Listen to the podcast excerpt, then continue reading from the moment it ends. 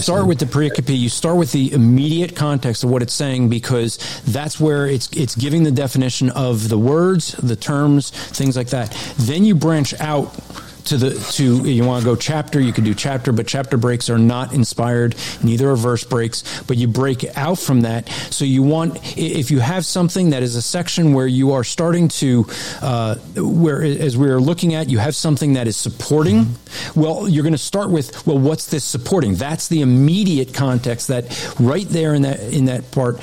So you're going to use that because where in the sentence structure may end up helping us to see how a word is used what it's emphasizing emphasizing? What's it supporting? Is it being used as an illustration or as a literal? Things like that. Then you branch out and work your way out to, to a book. You can end up then going, if you're looking at specifically a word, you're going to then want to look at how that word is used by the same author because the author may not use the word the same way you then can break out into how the word is used elsewhere in Scripture. But just because a word is used several times one way by many writers of Scripture doesn't mean it's being used the same way every time. And so that's why the immediate context is so important. This is Apologetics Live. To answer your questions, your host from Striving for Eternity Ministries, Andrew Rappaport.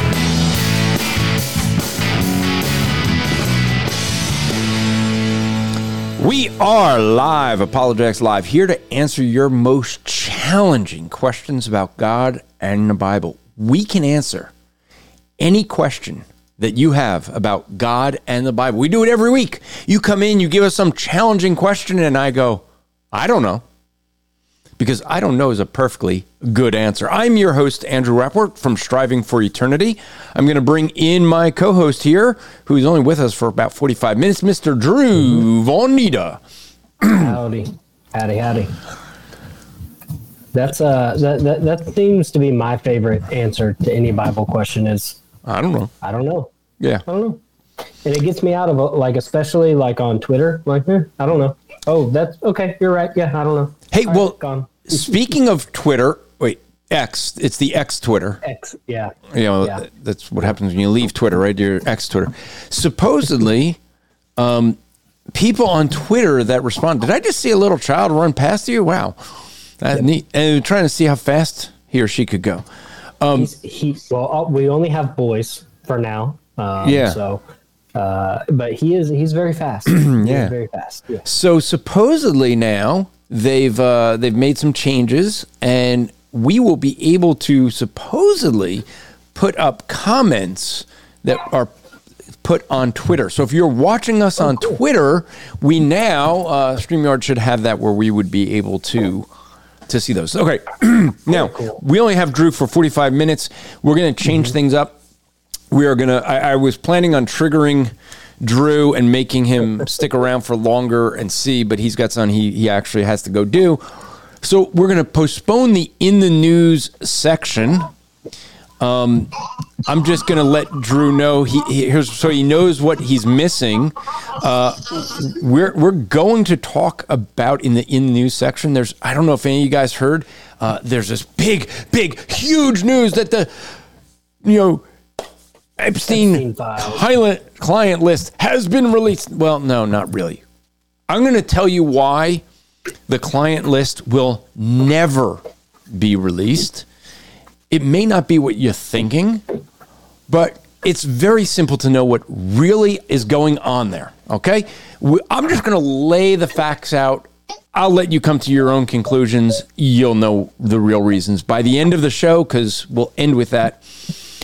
You know, which, you know, we also may not be able to, you know, Drew will have to listen later to find out how a woman could be raped in the metaverse. Yes, that's a real case before court. Mm-hmm. Yep. We will talk about that. Those are two things I had for the in the news section, but we're going to wait on those. Mm. Um, so uh, Mr. Hohnholz is saying chat is active on Twitter for streaming. Supposedly, I got a message saying that now StreamYard is working with uh, X so that they would be able to, we'd be able to see the comments from there. We usually see the ones on some Facebook, Facebook pages, I think it is, if it's in mm-hmm. the page, but YouTube is the one that seems to work the best. Yeah. Uh, but if you want to join us and ask us some difficult questions, you can go to apologeticslive.com. You just scroll down to the little duck icon. That's the the StreamYard icon and click on the duck and give your permissions, of course, to the uh, browser to use your microphone and camera and join us. So Jason Cave says, "How about them dogs, brother Drew?" That's right. So now let me explain here, Andrew, because you don't understand this. I didn't know you have a dog. I do, but he stays way back in in the backyard. Yeah. The Georgia Bulldogs won the Orange Bowl against Florida State University, and they didn't just win; they demolished. Oh, you mean like how Trump State. won in 2020? Demolished, but so they co- no. So, sort of, but not the same. Oh, okay. Yes, um, sort of, but not the same. Uh, so the Bulldogs won 63, 63 to three, and Six. Wait, this is a football game. Yes, Sixty. yes. So it wasn't like basketball where you get like sixty-three points scored. Mm-hmm. Wow. and this is it's making all it's- the Georgia people Because you get like seventy or seven points, right? If you if you score a touchdown and get So the field goal, Points for a touchdown, and an it's like seven point. points, right? It makes seven points. Wow. So yes. so they did like almost so nine. Wow, that's a lot. It is. That's almost embarrassing. Yeah, and the, but the thing is, is it's making a lot of Georgia people upset because we had the best record in NCAA, but we don't get to play in for the national championship, and that has to do with all the politics in the NCAA, and so now we, being the best team, don't get to play for the national championship, uh, and we have to watch all the other teams that are not as good as us. Well, play. I mean, since you're talking about dogs, uh, Eric Mancini is saying that Frank Mullis has cat calendars. So I, I guess that takes some explanation on who Eric and Frank are. So f- many folks here know Frank Mullis. Pastor Frank Mullis was one of our speakers at Striving for Eternity. Eric Mancini is his nemesis. And he's not only a nemesis, but a nemesis with a cat. That's basically what it is. And so, yeah.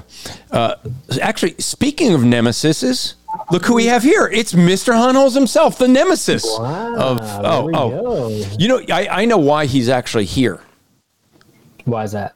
because he's afraid we're going to steal all his material for Voice of Reason Radio. And he wants to come in and make sure that he can claim that he was the originator of what we're going to talk about tonight. And so when he says it on his show, he says, Well, I was on Apologetics Live, but I had it first.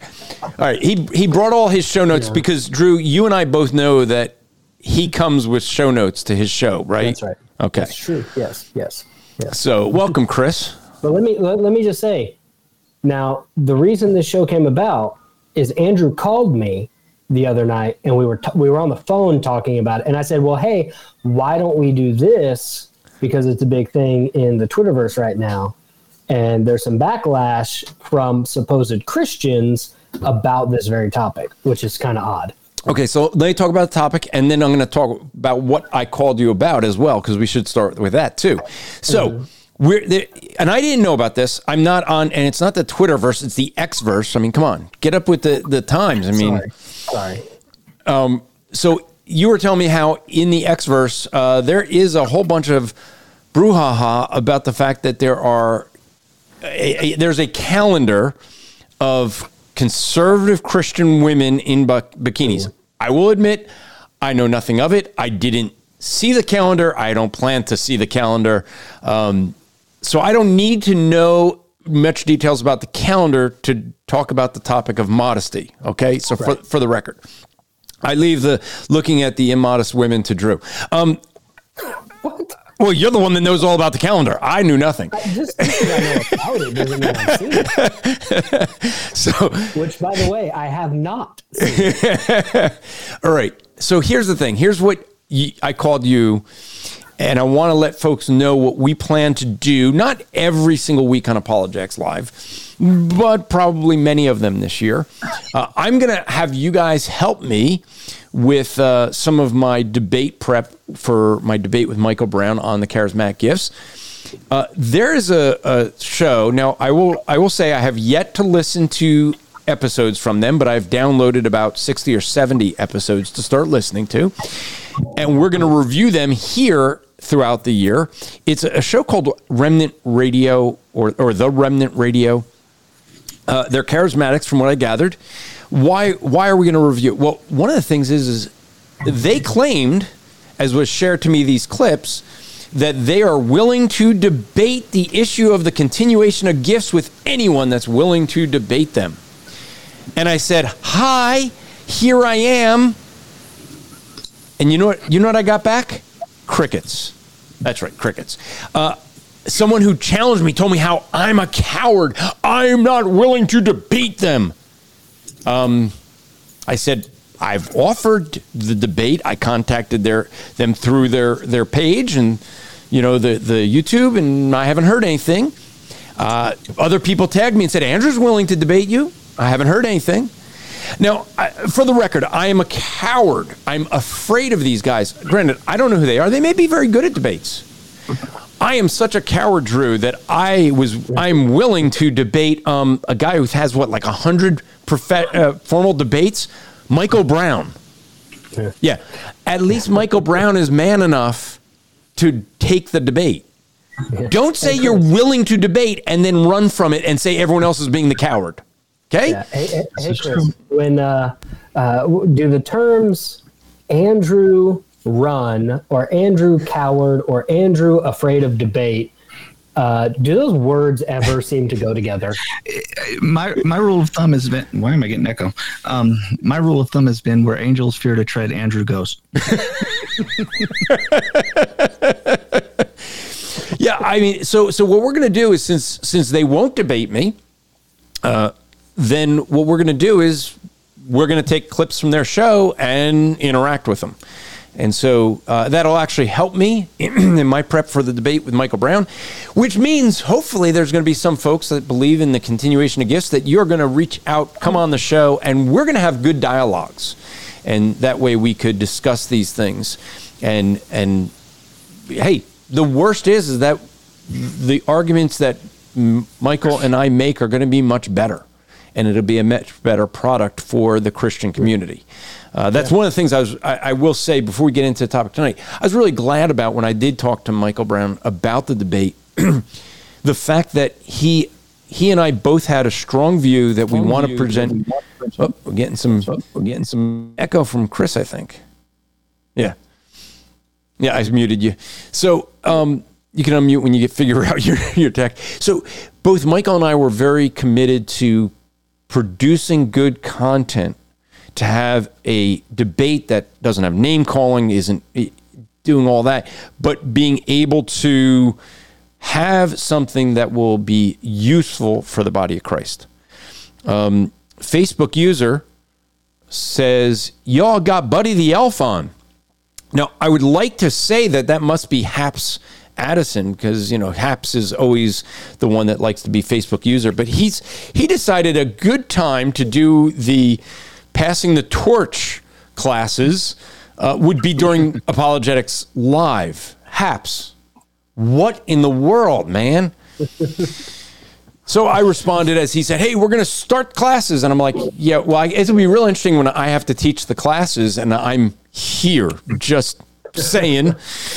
Uh, you know, you know what I notice is in oh, it's Pastor Darren, uh, Pastor Darren Stid, oh, okay. but uh, in Chris's brand new office setup, he doesn't have any of his Buddy the Elf memorabilia. Oh, he I has it. He's got some Ultraman all over the place. No, he's he's got it. He's got no, no, no, no. he it is, has right he has Buddy the Elf cup hidden up and above. You, yeah, see, see, he's pointing to it. All right, so let's let's talk about this calendar stuff, and then we'll, we'll get to the in the news section uh, afterwards uh, to talk about uh, some stuff that that came up there. Um, so I'm not from. I look. I didn't know about the calendars uh, until you mentioned it. The this is not new to me. I mean, I'm not surprised. I should say. I mean, it's like this is this is yet again a, probably a someone who is at least a professing Christian looking to act like the world meaning hey a great way to make money everyone else does calendars everyone else has girls in bikini calendars let's do one with christians um, the fact that as you shared with me some some of the stuff and seeing that there's people professing christians professing mm-hmm. conservative christians that are saying hey it's not a big deal mm-hmm. that's actually kind of concerning. And the reason is, is twofold. One, that kind of gets me is one, it says that the Christian community probably has been so influenced by the world that girls mm-hmm. in bikinis are probably not a big deal to them anymore. Right. Okay. Well, the thing, you, know, and it's not just, and Chris, uh, you're very active on on X as well. So Active? I thought he lives there. just- now that he's retired, Yeah, now that he's retired. That's home. but it's not just professing Christians saying it's not a big deal. It's professing Christians actually going on the attack and fighting for it. That's what makes it even more Yeah. concerning because it's one thing to just brush it off and say oh, it's not a big deal. It's another thing to say yeah, it's not a big deal, but we have to have this or we must have this or I'm going to fight for this. And the thing is, is like, um, so now I don't know if all of the the women on there are professing Christians. I know Riley Gaines, the Olympic swimmer. I think she was an Olympic swimmer. I don't know, um, but we all know she's very active in the CRT trans type stuff. Yeah, she was a collegiate swimmer. Um, she's on there, and I know she's a professing believer. And so it's it's one of Okay, those so so let's let's let, me stop you there because this is what you and I talked about, right? Now, right, right. she's a swimmer. Is it unusual for her to be in a bathing suit? It's No. not unusual for her to be in a bathing suit. No, No, Um, and, and she probably is very comfortable in a bathing suit because that's where she's going to be photographed in bathing suits. Right. So now it's one thing to be to to in your sport have to wear that in your sport, right? Because uh, something like swimming or running, you, the goal is to wear as little as possible or as skin tight as possible, so that you have less drag, right? It creates less drag so that you can move faster. It's another thing to voluntarily pose in as little as possible for the sole purpose of marketing yourself or marketing something to men. Yeah. So the the question is is and this was the question when you mentioned her that I asked you is was she in a bikini? Right? Because that that then is different. She's not wearing a bikini when she goes to swim for her sport, right? Now I think she's on the cover because that's the picture that's going around is the cover of the of the uh, the calendar. I think she's on the cover. I'm not sure if that's her or not. Um, but yes, she. Um, from what I understand, all the women that are featured in there in this conservative, and of course we go, well, what are we conserving? Um, they, they are featured all featured in bikinis. Well, I think that's the the real headache in all of this is that what does conservative mean?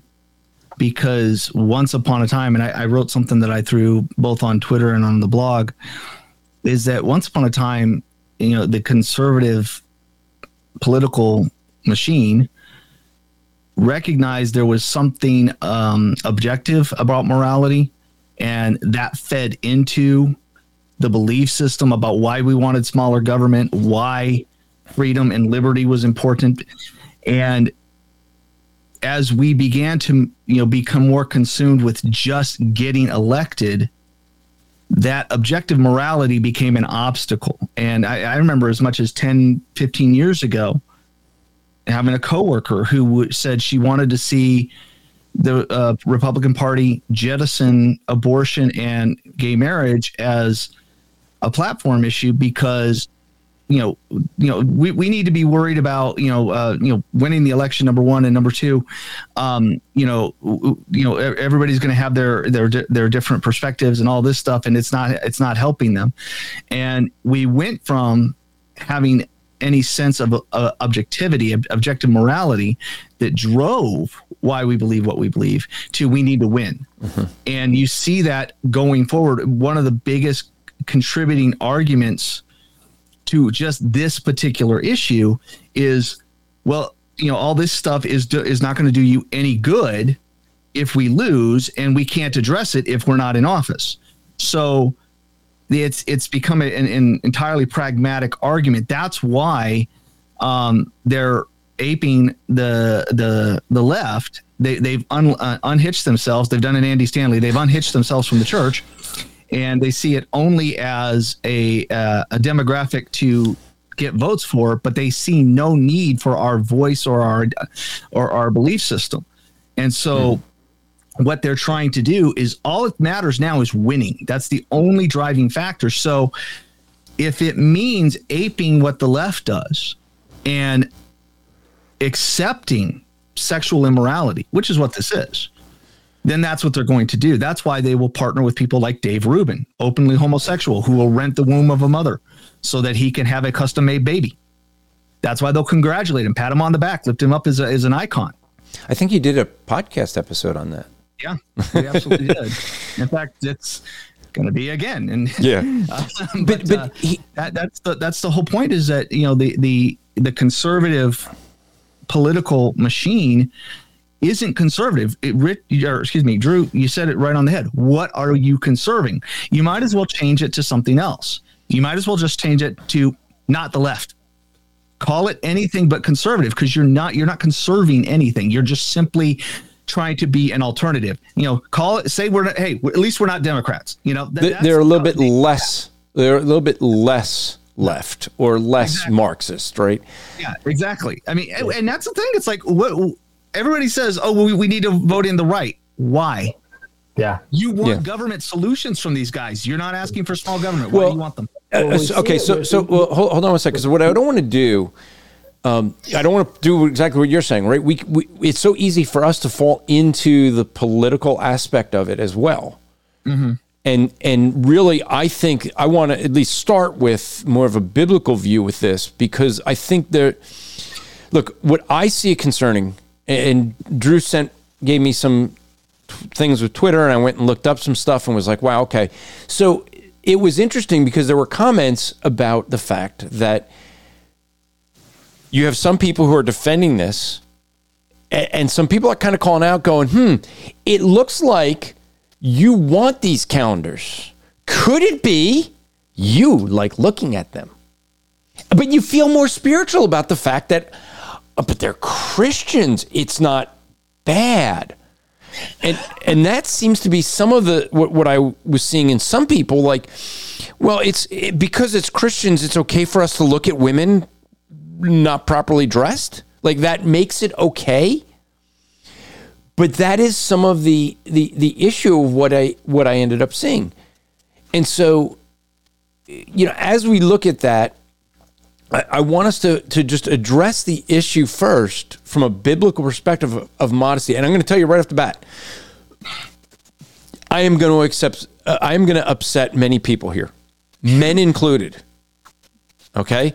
Because I'm going to say something that when we talk about modesty that is going to upset everybody. I think. I know where I think I know where you're going to go, and I think I'm going to agree with it as well. it wouldn't be apologetics live if you didn't offend all of us at some point. Yeah. no, no. Okay.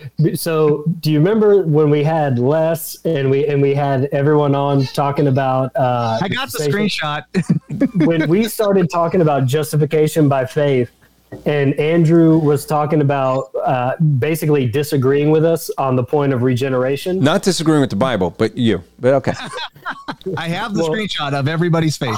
Hohnholz has this perfectly timed screen sh- screenshot of all of us going, huh? it's great. Beautiful. But, beautiful but, but, to get back, um, so a lot of what what Hohnholz was just saying, we see we, we do see it in the abortion movement, right? We see well, we just need to get these people elected so we can end abortion. Then once we got them elected, it was well, we just need Roe v. Wade to be overturned, right? Then once Roe v. Wade was overturned, it was oh well, no one's going to vote for that. We've we've got to gain traction, and no one's going to want to vote for the abolition of of abortion. Okay, you're just continuing to push the goal posts a little more. Right? Well, yeah. But but now what I'm going to say this, and I've said it before um, uh, with my host, uh, Chris Huff, who's backstage. And I said it when we were talking about when we did our episode on head coverings on Matter of Theology. And it was people don't realize the Christ, the, the American church, they don't realize how influenced by feminism they are because yeah. this is very much an influence of the feminist movement that came in that told women you can do whatever you want with your bodies well, and, and, you don't have to cover. It's the men who need to just control themselves. we're going to push that even further because and, and this is where as i mentioned you know i'm going to bring in some stuff from from the news in the news section but it's going to tie into this because there's stuff that go that's going on with the, the third wave of feminism, feminism. And we did an episode on that here sometime last year, early in the year, I think. But where you look at the waves of feminism, where now the argument is, well, as women, we have to put ourselves out. We have to have control over over things. I'm going to hold off on that because I, I really want to jump right. I want to jump into some scripture here and see what scripture has to say on this, and then you know make sure I upset some people.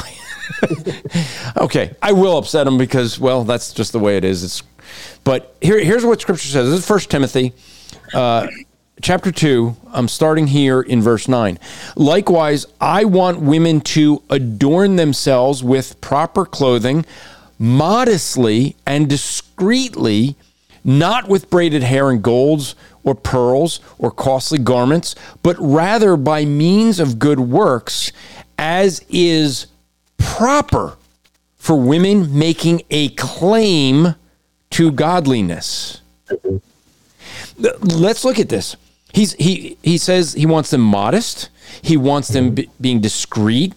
Now, what's this whole thing with braiding your hair with golds and pearls and clothes? That's we, we believe that as we look at the history that the, the prostitutes would braid their hair with gold. Now, keep in mind that uh, in that at that time, and even today, Jewish women would not let you see their hair. They cover their hair.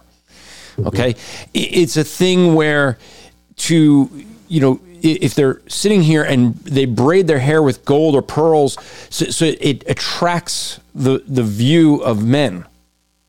Okay, this is a culture where they didn't dress the way people do today, so they had to use other things to gather get the attention, and this would be their hair. What we what we could say today is women. Uh, should adorn themselves with proper clothing, modestly and discreet, not wearing leggings. I was going to say public. Yeah. Uh, well, it's going to get worse than that. So hold on. It, we will get worse than that. Uh, but but what does it say here?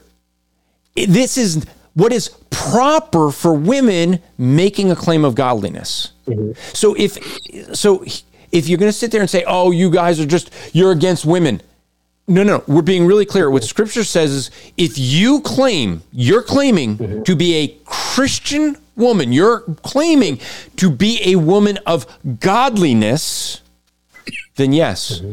yes, th- this this applies to you. Yeah. Now, let, let me let me just in those comments. Um, this, which was also really disturbing, is you saw uh, mothers defending their children in in dressing that way or being models, right? Which which leads you to which also would lead to go that this also gains a father's approval. Now, as a husband, now my wife would ne- she would never do that out in public, right? That and she does she makes that conviction on her own, but at the same time, I don't want her dressing that way either, and she knows it. And also, um, not only do I not want her dressing that way, I don't want other men looking at her in that way. Let alone if I had a if if we had a daughter, I definitely would not want that. So let me take this now to an issue that I see very common within Christian circles on social media. We we look at women in modesty and a lot of people talk about well, women should be modest in their apparel. I, we agree. I just read the scripture. Mm-hmm. Hey guys, you too. I don't care how much weight you've lost. We do not need to see you stripped down to your underwear in a before and after photo to see how good you look. Mm-hmm. Because the reality is what we have going on today, and and I know I'm gonna, you know, quote someone who claims to be Christian but seems to be more Catholic, but I don't, you know, and that's Candace Owens. She just did an episode today where she makes the argument very well, I may say, made the argument that it's the women today that are the perverts. When you look at the third wave feminism, where has it led? It, it led to you're you're saying women shouldn't wear leggings. Think about how many cases we see of women going to the gym, having things hanging out, and then they get upset when guys look at them and they try to make a big deal. They record it and say, "Oh, I'm a victim." Well, Candace Owens had a woman that decided, you know, what's the difference between leggings and paint? And so she went to the gym wearing nothing but paint. Mm-hmm. And a guy threw her out of the gym. Good for him. Mm-hmm. And she, along with a bunch of other guys who probably wanted her in the gym so that they could stare at her, were sitting there trying to defend it. Okay, so so the the reality is is don't tell me that the girls don't want to look at the guys' bodies either. Okay, so guys nowadays are doing this. It's, it's it's like we're doing a role reversal here, where the girls are trying to be like, oh, we we can flaunt it and it's not a big deal, but it's the guys that we're looking at, and so this is something we talk about modesty and i know you you know drew you want to talk about the calendars but i wanted to extend it because this is something i've been seeing on social media a lot from christian mm-hmm. men mm-hmm. who we would mm-hmm. say are good conservative guys. Guys in our own camp. But what are they doing? Here's what i used to look like. Here's what i look like today. And there's they're wearing less than some of the girls probably hmm. in this bikini you know calendar Chris Huff and I have talked at length about this through probably I, I don't know the past three four years or so. Oh Something like man. Yeah, we've we've talked a bunch about this, a bunch about this, and I have a lot of thoughts about this as well. And Well, let, let, let me let me say this: is you're right. Chris, you you post pictures of you working out in the gym, Yep. right? You do, and that's encouraging to people. Mm-hmm. Okay, I just post pictures of it of an of a bathtub. Okay, plunge, yeah, yeah, for a cold Which- plunge. which- That's that's He supposedly took. I believe him. I No, believe him. no. No- Nobody, nobody's gonna brag about doing a cold plunge if they, unless they actually do it. Trust listen, me. listen. You can ask my going you can ask my neighbors because I think they heard the scream that. look, look. See, see, I don't, I don't brag about it, but I've been doing this for about six or seven months or so, and that's in the shower. I'll end my shower with about three to five Yep. minutes of Yep. cold water. yeah, Yep. and Make it because cold it, you get. it's it's really it's really good for you. yeah, yeah. it's very, it's I very don't good for you. It's it's Yes. it's even it's even better than watching, you know, Buddy the Elf. Okay, so, but to, to Chris torturous. to Chris Huff's, you know, you post pictures or videos of you working out, hmm? Yep. but in those you're not. I mean, you're dressed. I'm, I'm fully clothed. Yeah. Okay. Yes. There's a big difference there. Like, so And if I'm you're very careful, by the way, I'm very careful, and this plays into it. And I'm just let me just say this: I'm very careful um, when I do that of angles, I was going to say that. and very, very, very careful on length as well. Why are there balloons? That's did you guys see that?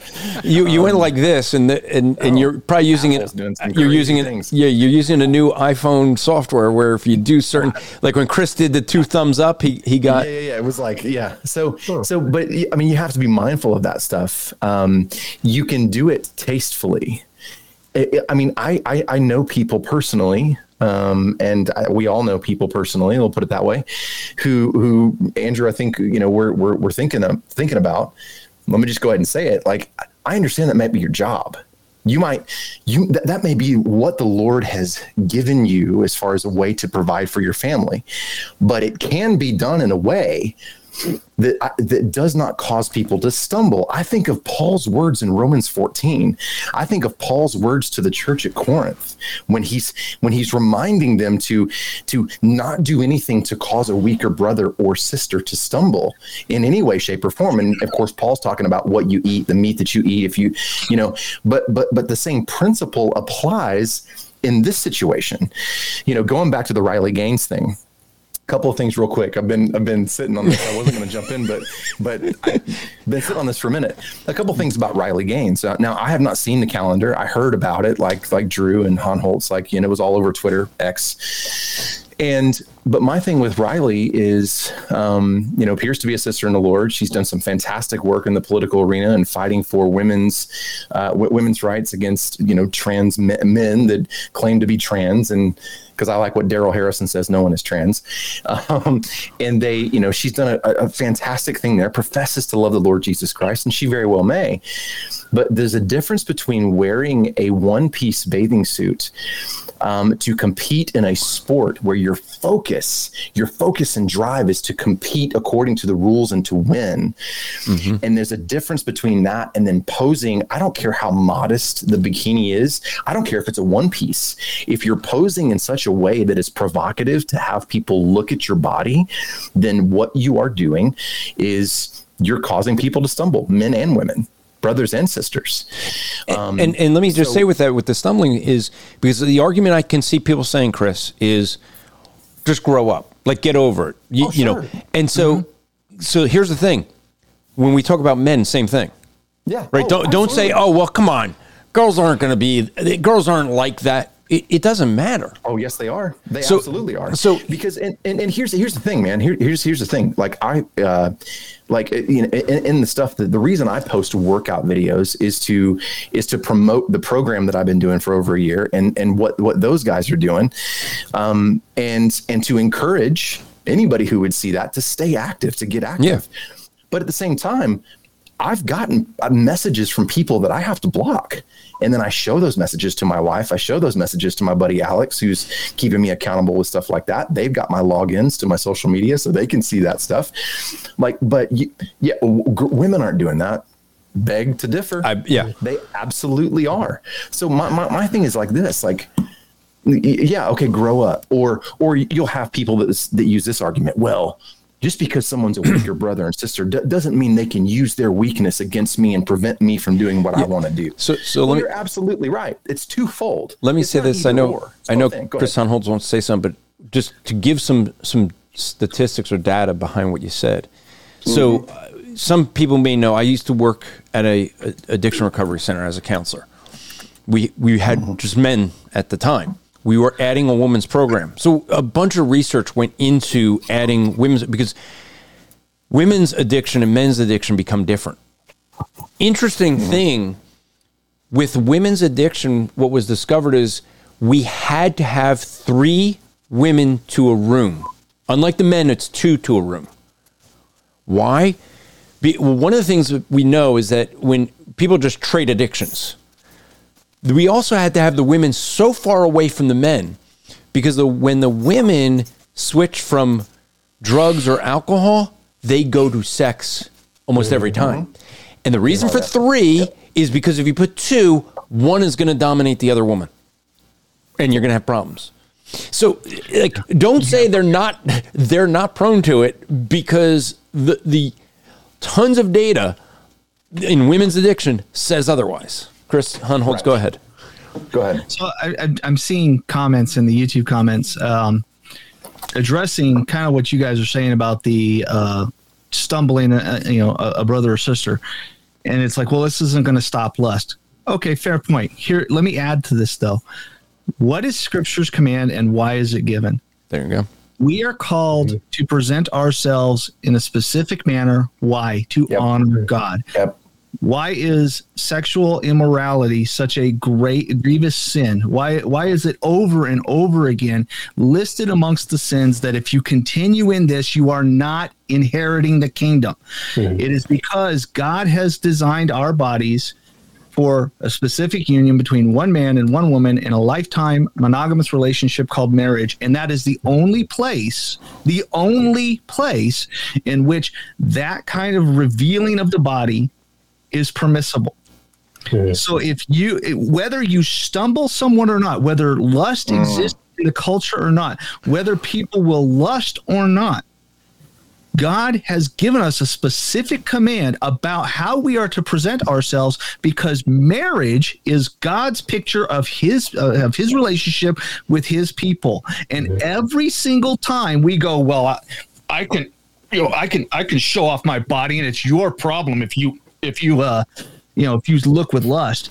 You, sir or madam, are saying to God, my body is for me. Mm-hmm. It's not for God. It's not to mm-hmm. represent Christ to the world. It's for me. Mm-hmm. Now you've taken it out of God's hands. You've given it to yourself, and guess what? You have created an idol. Yep. So yes, to those in the in, in the chat, chat saying, well, even if you're wearing a full burqa, lust isn't going to stop anything. You're right. Yeah. it won't. But you are sinning against God. Number one, if you lust. Number two, if you present your body in a manner that is meant for It's a marriage. pride issue. Well, let, let me pride let me encourage this. Uh, Truth Be Known podcast, one of the podcasters of the Christian podcast community, go and listen to their most recent one with Gabe Hughes. And here's why. They got into talking about wearing a suit to church. Why wear a suit to church? And and you know, I think it was Gabe, I- either Gabe or Nathaniel, one of them was talking about the fact of you, you wear a suit to work, but you'll wear jeans to church type of thing. Like so, you'll get a, dressed up more for for work than you do for the worship of God. The idea behind is this, and I was thinking about it as they were as they were saying, yeah, if if you knew your favorite president because you know if i just say the president is someone you don't like maybe would, but the pres the president is going to come to church with you the president's coming to your house you're going to his to the white house to meet the president are you going to dress different than you do at church and the issue is why would you do that Yeah, you're going to Because sell it's everything special. you own in Yeah. order to get a good suit. Right. Yeah, Right. you're. It's th- you know there used to be a time where people would get dressed up to go to the movies or to go to see a sporting event. I mean, it was really funny. My my my nephew's bar mitzvah. We're sitting there and we had like four hours to kill in between. Now Chris Hohnholz will get a laugh out of this, but we had four hours to kill in between, and so my son-in-law and my daughter, myself and my bride, we didn't know what to do. So my son-in-law wanted to go see some movie called End Endgame. is a Marvel movie. Okay. Now it was fun for me because I knew nothing of what was going on. I completely ruined it for my son-in-law, who had to explain the whole movie to me. That was literally the worst movie to have gone to with no with no back. Yes. Yeah. Yeah. So here's the thing: we we showed up. Where were we? At a bar mitzvah. We showed up in in a jacket and tie for me and my son-in-law, dresses for the girls, and we go to get tickets. And the lady's just looking at us. The the the manager calls the front desk to ask where we think we're supposed to be. and, and, and she goes, uh, "They're here to get tickets." And I'm like, "Someone's calling you because we walked in." He he could he was looking on the camera, saw us walk in in suits, and I was like, "We we got dressed up for the movie. What do you mean?" Like we played it off that way, but that's what people used to do. That the point being is the way people dress. We know that that is a reflection on the view they have of the event they're at, what they're doing. You have the president coming for dinner. You're going to the president's house for dinner. You're dressing different than you do to go play ball Yeah. or to hang out. Why? Because of the value that you put on the event. Okay, so now let me say this with the calendars. So you're going to put yourself out there as a Christian woman or Christian, period. What is it you want people to see of you? Your body or your godliness? your body or Christ. Like, Yeah. and, and, and this th- this goes back to something I was thinking about when you guys started, and and this is the main reason I jumped in, is one of the reasons we're seeing. It's, it's we're you. seeing Wait, wait. right you didn't jump in because we triggered you. No. um, it, it's it's a combination. You guys hit on, I, I think, part of it. Uh, the third wave feminism, but it's also, and I think the bigger issue, especially for those who would profess faith in the Lord Jesus Christ, is this: this is yet again the uh, rotten fruit of easy believism yeah. when it comes to those who profess to be followers of Christ. You know, it, it, it it's it's presuming upon the grace of the Lord. It's not fearing the Lord. It's well, Jesus is my savior, so there's grace there. So I mean, he's it's for a good cause. So I can do this. I can pose. I can I can buy it. I can look at it. It's not that big of a deal. But it's it's I, I think back to our Lord's words. Why do you call me Lord, Lord, and not do what I say? I, I, mean, it's it's a question that we all have to ask ourselves each and every day.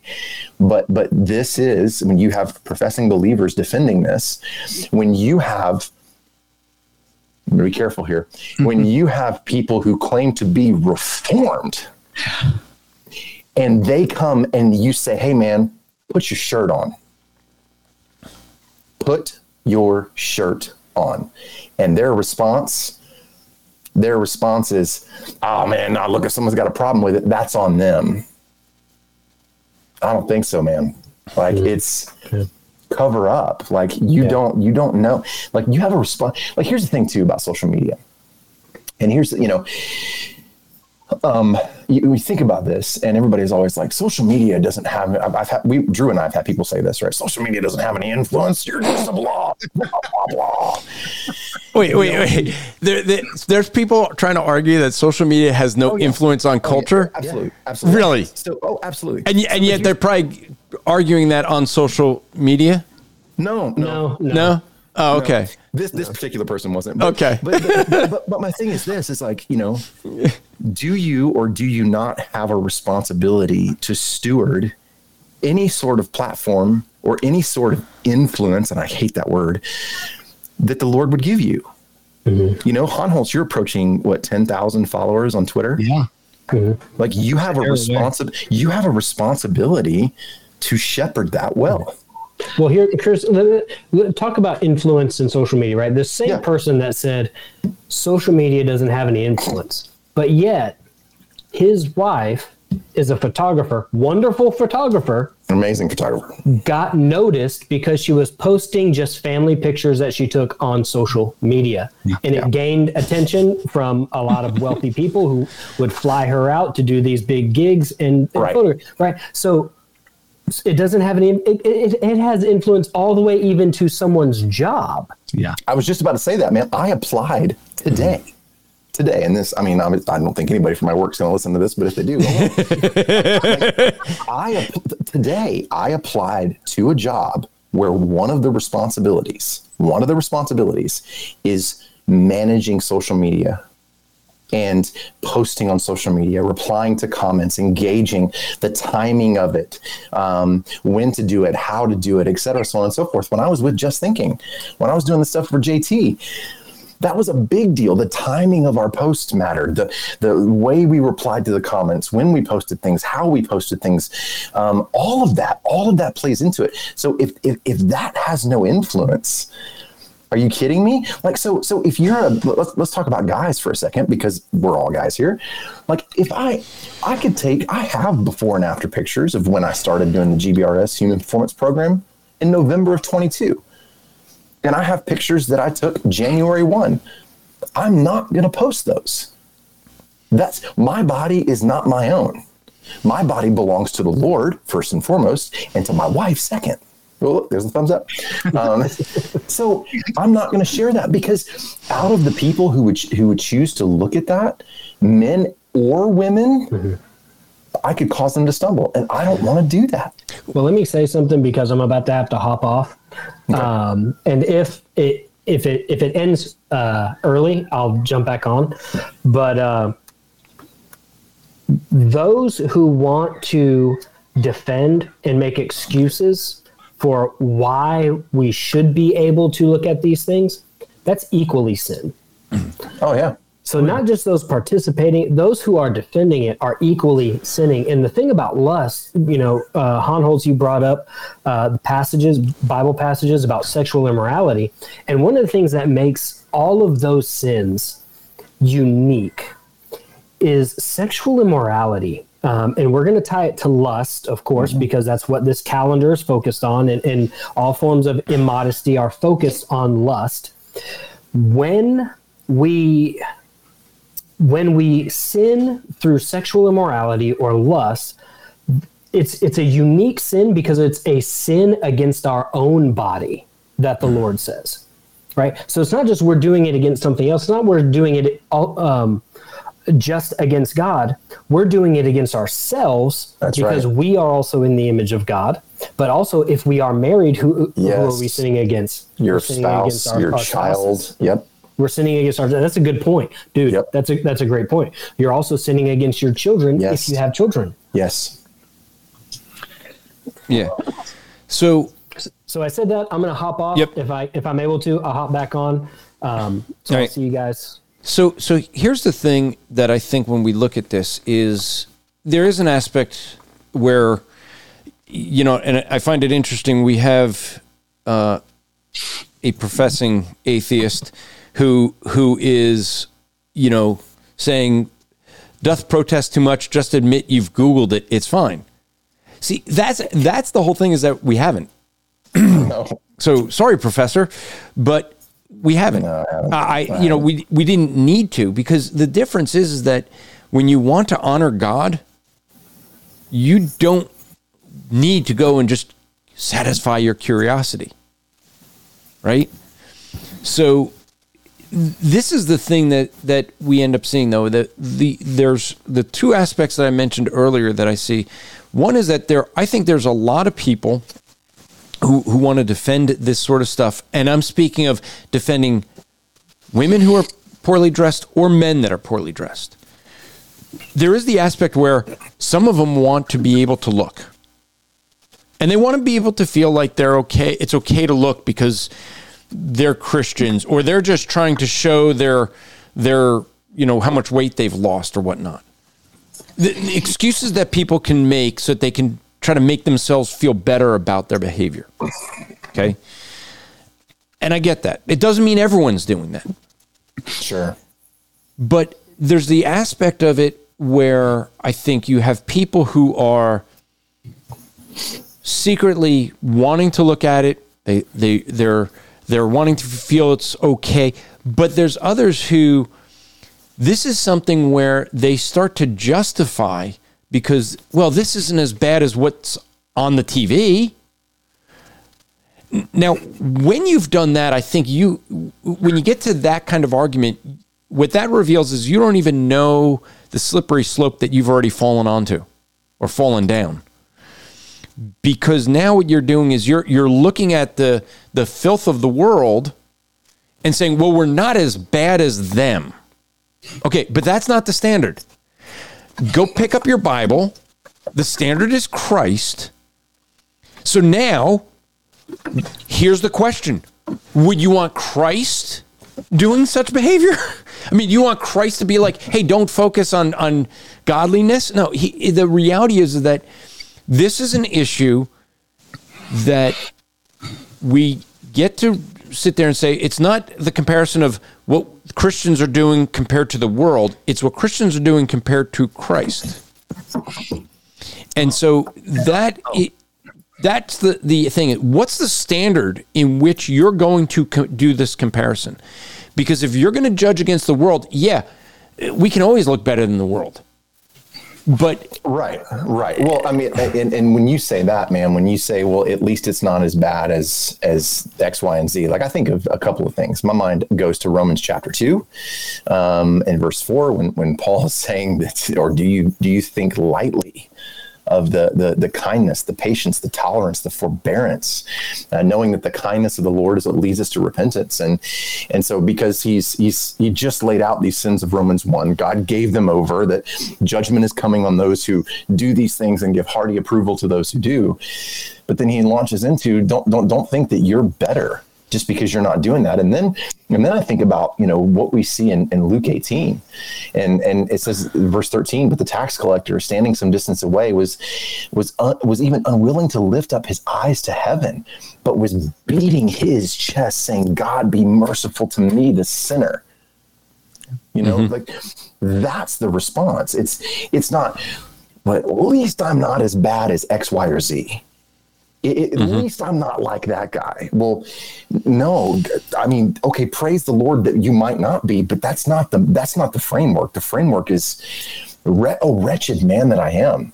The framework is I'm a man of unclean lips. The framework is, please God, be merciful to me. Be be gentle in your discipline and the grace of your discipline to me, the sinner. Yeah. And, and to just add a little bit more to what you were saying, Andrew, the we're not as bad as them. I think another component of this, Christians who defend inappropriate. Let's just even if you don't want to say, oh, they're not posing lustfully. Let's just t- take that out. Inappropriate pictures. Wh- why? Because you have a conservative business using these pictures to raise money for the conservative political movement to forward you know that the conservative political agenda. And you have christians who look at this and go we need to defeat the left. This isn't near as bad as a lot of the stuff that's out there. We need to grow up and act like adults because this is what people do. And so rather than remembering scripture's command to not be unequally yoked with the unbeliever we And rather than remembering that the sovereignty of the Lord and that, that every political outcome is not up to us, but up to Him, and that we are sojourners and strangers of this world and citizens of heaven first. Keep going. um, is yoking ourselves with unbelievers who have jettisoned any uh, pretense of Christian morality, any kind of Judeo Christian ethic, and have justified their behavior for po- social political gain. We are so consumed that we have to beat the other side that we are willing to deny, tolerate, affirm, and celebrate immoral, inappropriate behavior on the part of professing mm-hmm. Christians, even who have mm-hmm. posted in these calendars. And, and from what I understand, not every person was immodestly dressed. Some were dressed like like 1950s housewife, I think, is what somebody said. I don't really care. I mean, if there's one picture, it's one too many. And if it's if it's specific, you know, how about creating a calendar that was uh, celebrating the nuclear family? Well, that's not going to sell. Why? Because dads aren't going to put it up in their garage to look and ogle at a at a loving nuclear family. This was this was you know made for a specific reason for give guys something to look at, and so it was it clearly had a specific agenda in mind, whether all the pictures were inappropriate or not. So Christians are now not only defending it maybe because they want to look at it, uh, uh, defending it because they've become so wedded to worldly thinking they don't see the problem with it, but also because they have wedded themselves to a political movement that doesn't want anything from them but their votes. And the way, and I, I didn't thumbs up. Did you that? You accidentally did. and and so um, it they've so, they've so wedded themselves to it they can't even see that what they're doing is dishonoring to God because they've put the political movement first. So that's that's the, the thing is that you you have this Christless, godless political movement that runs on the fumes and the, and now at the vapors of Judeo-Christian ethic it says shut up christians. We don't want to hear from you. Hmm. We don't want to we don't want your belief system but we want your votes. So vote for us and partner with us and shut up. And you bring that to the forefront and what happens? Shush shush we need this. You know you're, you're getting in the way. You need to be quiet. You need to grow up. You need to be an adult. This is no big deal. It is a compromise on multiple levels.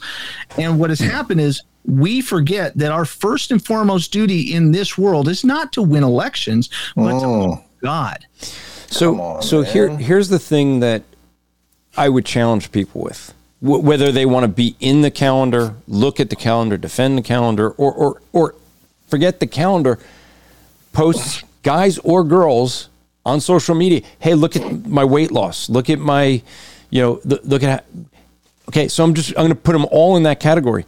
Here's the one question: You're standing before Christ. Is that how you want to be dressed? I mean, that, I mean, that's what it comes down to. Because when we stand before Christ, are we going to sit there and be like, oh, I, I'm comfortable being dressed this way? Or would I want to be dressed differently? And if I want to be dressed differently, then do that all the time.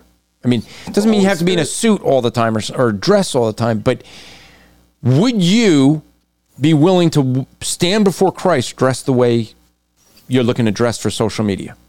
Would you be? Would you? And and and for those who are like, oh come on, it's it's harmless. We can look at it, or it doesn't matter. Let, let, let me take that question to another another uh, two other levels. Number one, would you look at something like that in the physical presence of Christ? One, two. Why are we going to celebrate, join in the sins that crucified the Lord? And would we be willing to engage in those sins, regardless of what they are, at the foot of the cross during that crucifixion? Well, uh, and this goes to what we were saying earlier about uh, uh, you know the the steady diet of easy believism. I guarantee you, if you put that question out on Twitter, and I'm calling it Twitter, I refuse to call it X. If I put it out on Twitter, you would have a massive number of people who would say, "I don't see a problem." and and and, and in fact, uh, our our our professing atheist, even though he doesn't like to be called that, um, has said, "Well, why why wouldn't I just assume I would appear in that form when I appear before the Lord?" The issue isn't that you know, but the problem is, is most people won't think of it that way. Mm-hmm. Most people will not recognize that the display of your body for anything other than your husband or wife in a committed relationship for you know all your lives until death do you part is a reflection of your relationship with God. They've not been taught that. They've not been taught that doing so, uh, doing so otherwise is sinful. They've not been taught any of these things. So they would think, oh, well, sure, I don't have a problem being dressed like Riley Gaines, or I wouldn't be uh, have a problem being dressed like the the guy in the gym who's got you know uh, short shorts and a tank top that barely covers any of his body. Why would that be a problem? You know, I'm not I'm not doing it for anything any reason, and they're not understanding because they haven't been taught. And that's the problem. Why do we see this partnership? Why do we see this willingness to compromise? Because they haven't been told it's a compromise. And when you try to tell them it's a compromise, then they get you get the standard responses of you're legalistic, you're uh, you're adding to scripture, you're uh, you, you're a Pharisee, you're a Pharisee. You get all of that because they're not being taught that because you have so many well, churches to see who are terrified to and or and or their consciences are seared to the point that it's they are not listening to that and or they are ignoring the conviction of the holy spirit and or how much time are they truly spending in their bibles? Yeah. Getting to know the god they profess to love getting to know how i mean earnestly seeking and desiring to know what the scriptures teach and what they mean by what they teach in order to apply that to look more and more like like the lord jesus christ which is the whole goal of sanctification yeah i mean the the issue is I keep going back to it, but what's the standard, right? And right. The the fact is is that you have people you're like you're saying get get in the Bible. Well, the the fact is that they're looking in the world, they're in the world or of the world. Which one? Because what we see is that if we're going to focus on Christ, yeah, we may be in this world, but we're looking at what Christ is doing, what what we're, what's going to happen Lord, with when we stand before Christ. Prayed in John 17 that that we would be sanctified in the truth. His word is truth. There are professing believers, a bunch of them, a bunch of them, who if I said to them, "Hey, um, let's open up to Colossians chapter three and walk through that," or tell me, tell me what is the Lord teaching you through his word right now? Or let's talk about what it means to be a godly man. Crickets, crickets. But you say Donald Trump. You say 2024 election. You say trans rights. You say anything anything having to do with the t- gun rights. Um, you, anything having to do with any sort of political temporal topic, and they won't shut up. And so my question is do, Matthew 7 Many will say unto me, yeah. Lord, Lord. and and what is his response? I never knew you. Yeah. Why, why That's a can't terrifying thought. Does he know you? Do you know him? Because if that's the case, you should want to be in this book, devour it, and and you should be wanting to share that what's in that book. You should be wanting to talk about. Exactly. Look, here here's the. I have a, a paper every four years. I post it, and there's one line that gets me in trouble. It's it's basically about Christians and political activism. There's one line that seems to upset most people when I post it. It's the line that I say that most Christians know the Republican message more than the gospel message Amen. and it upsets people. And I'm like, probably because it hit home. Um, you know, and and so the the thing is, um, and, and this is, I mean, I and I'll just say, I see the comments going. I can't even keep up with all of them to flag them to try to address some of these I'm trying to do the same thing. yeah, I'll just I'm gonna I'm just gonna say, um, you know, Chris Chris uh, Creation Myth says I prefer extremely indifferent atheist rather than uh, professing atheist because uh, because honestly I just don't care that much. Coming from a man whose YouTube channel is oh all about creation, Yet that's why I don't believe you. Um, he, he says he's just here to keep an eye on Christian nationalists. That's kind of his thing. Um, and so, you know, he was asked by Jason what that is. And he says, well, Jason, Find any here. yeah, he says, someone who wants the U.S. government to impose their flavor of Christianity. Oh, oh, wait, professor. You mean like you want the U.S. government to impose your flavor of Christianity? Because I'll take Christ's version of Christianity. let, the government let's can do their own thing. Well, yeah, but let, let's remember. Let's go back to who we're talking about, and let's play a clip. I want to bring you back in. I want to ask you one burning question. You're a biologist. I have two biologists here. I have a burning question that, that has been asked recently. I'm wondering if you can help out with. I know that well, I know that this has it can't be answered by Supreme Court justices. What is a woman?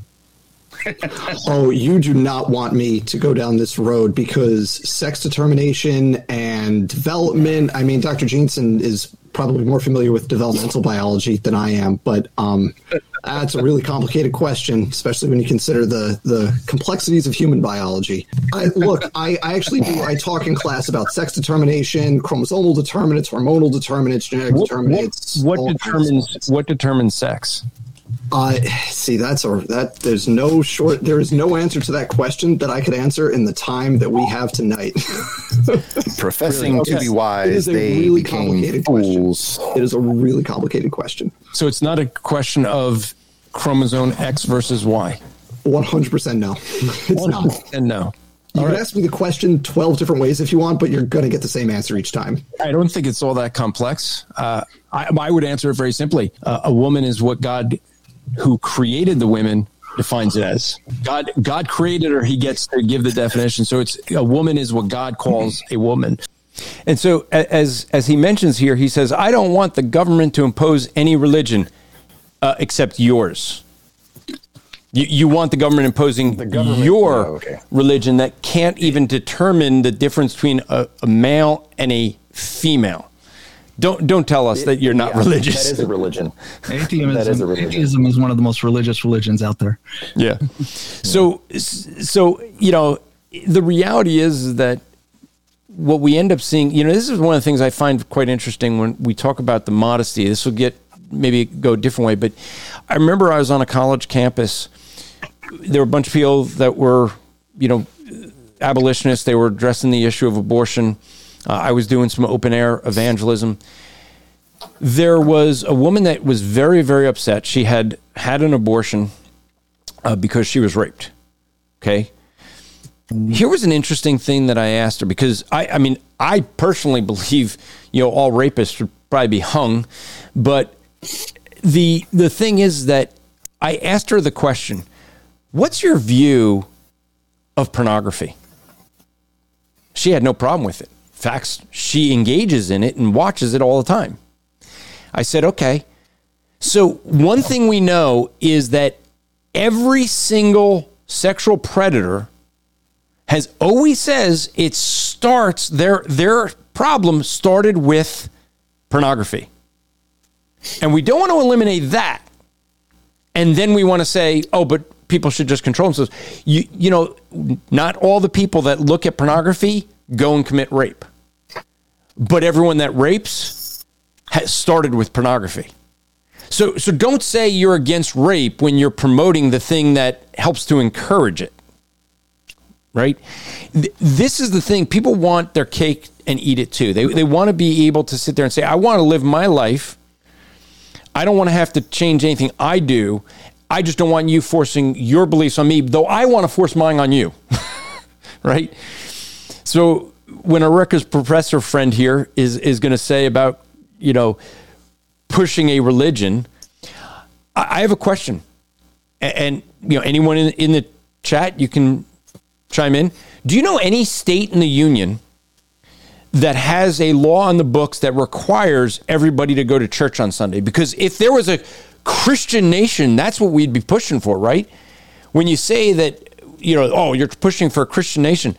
Um, people that were arguing against abortion were arguing it legally as well because it wasn't the, the argument that made it legal was was taking the constitution and twisting it to make it what they wanted it to say.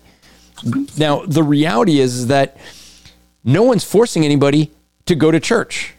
Nobody's saying that we can't have abortion because it should we should be saying that we can't we shouldn't have abortion because it's the, the killing of a human being right? But the issue is that you're not seeing people arguing that you must do this because we're christian or that you must be christian.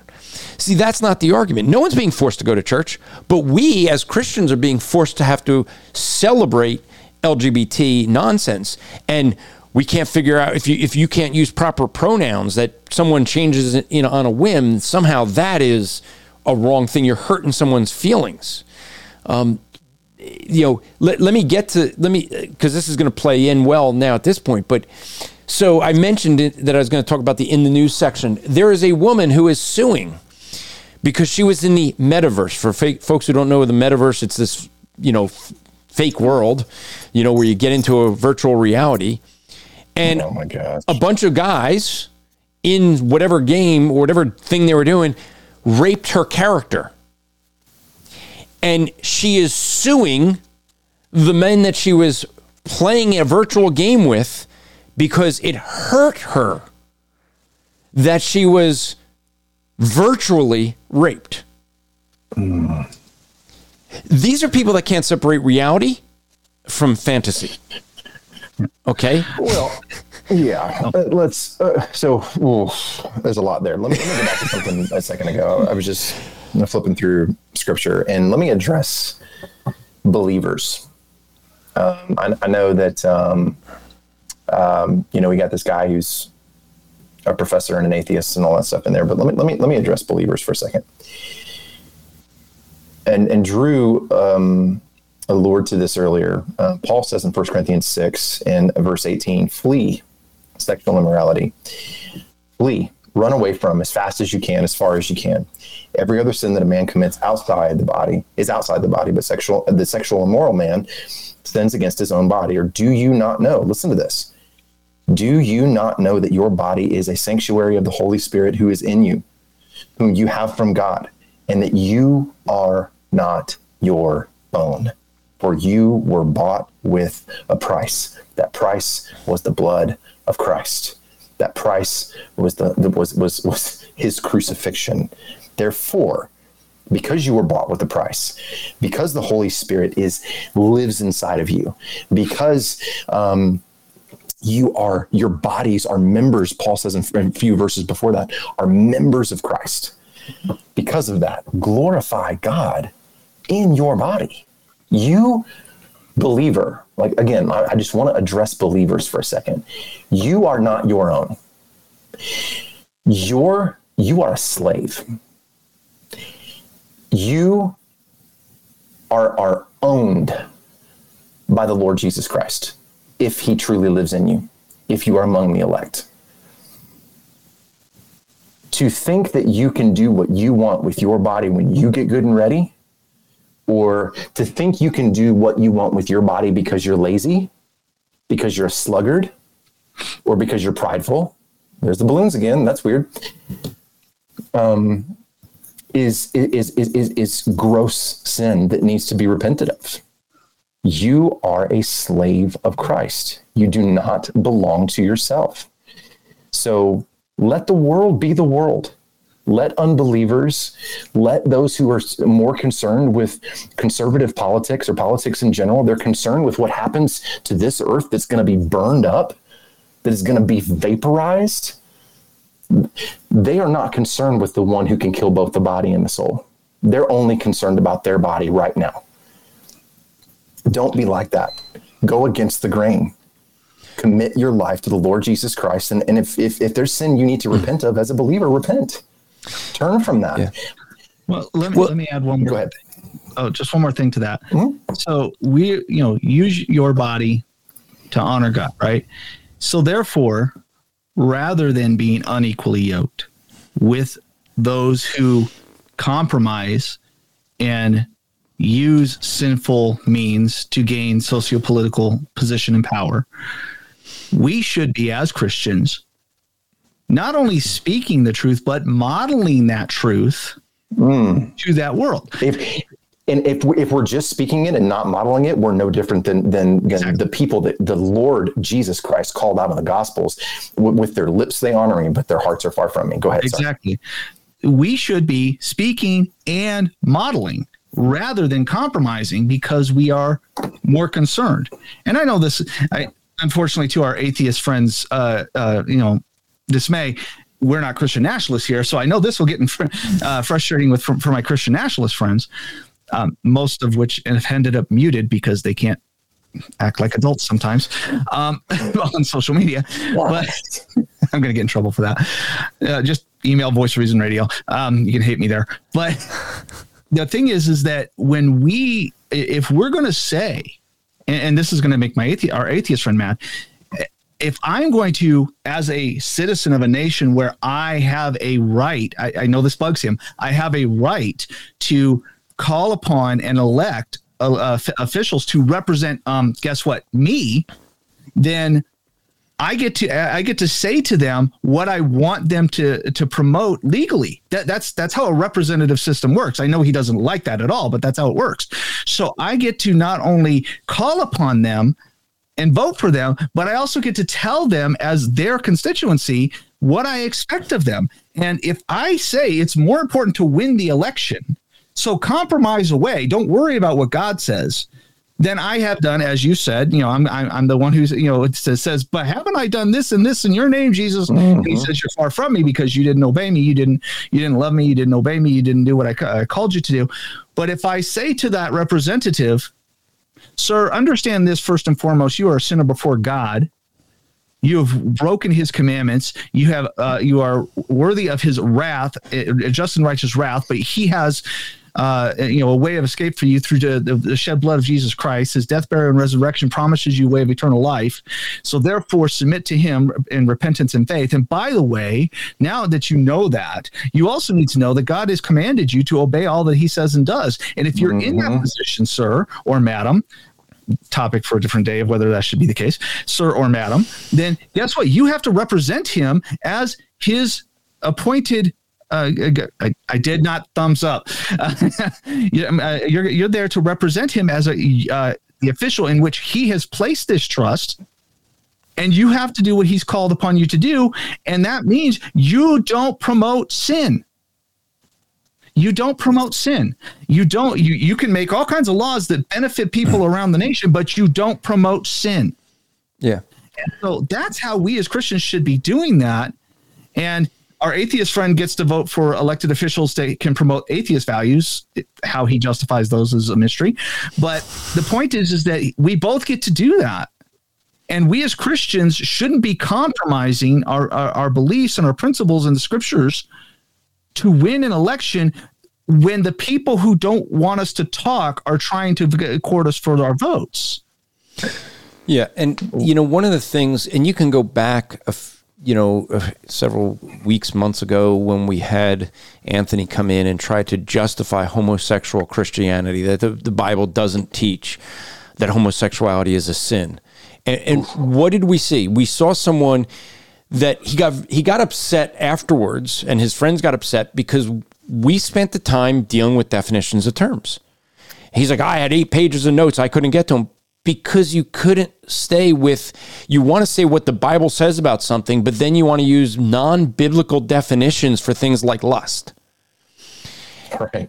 this is the problem is that what you know like you know you have creation myths here trying to argue for um, you know not pushing a, a, for christians not pushing their religious views but has no problem with his views being pushed on us that somehow we got to take them out you don't see any of this being argued for how the the quran teaches homosexuality do you no Nope. they, they, they don't care about that. They, they only want to attack Christianity. And don't tell me it's not an attack on Christianity when you have, you know, people whose goals, they, they, they explicitly say it, that their purpose is to mock Christians and they're being promoted. And supposedly, if you criticize them, that you're in the wrong. You know, it's a, it just doesn't doesn't work that way. Now, I will say this: he he he did he did earlier post. He said, you know, striving training, uh, and thank you again for giving me slash us so much time to have the longer conversation on it. It was really enjoyable because we had him come back and talk about his his view with you know as far as men and women. You know, look, we're talking to him. I'm purposely not using his name because you know you can go back to previous episodes and get the get his name because he's he's not putting it there, and so I, I try not to do that with folks even if I know who their their name is, but but the thing being is, you know, what what we do here is to give people a chance to voice their opinion. We don't censor people here. We're, we're not in, in this show. We don't sit there and try to say you have to believe exactly what we believe. We'll tell you what we say the you know what we think the Bible teaches. That's what we're going to do. But we're not going to sit there and say that everyone must believe what we believe. If you don't believe what the Bible believes, you're going to be held to God's standard. And throughout tonight, what you've heard me continuously say is it's about God's standard. All right. I, I want to recommend another podcast for you to listen to on this topic as well. Another one of the Christian Podcast Community podcasts that came out today was Squirrel, Squirrel Chatter.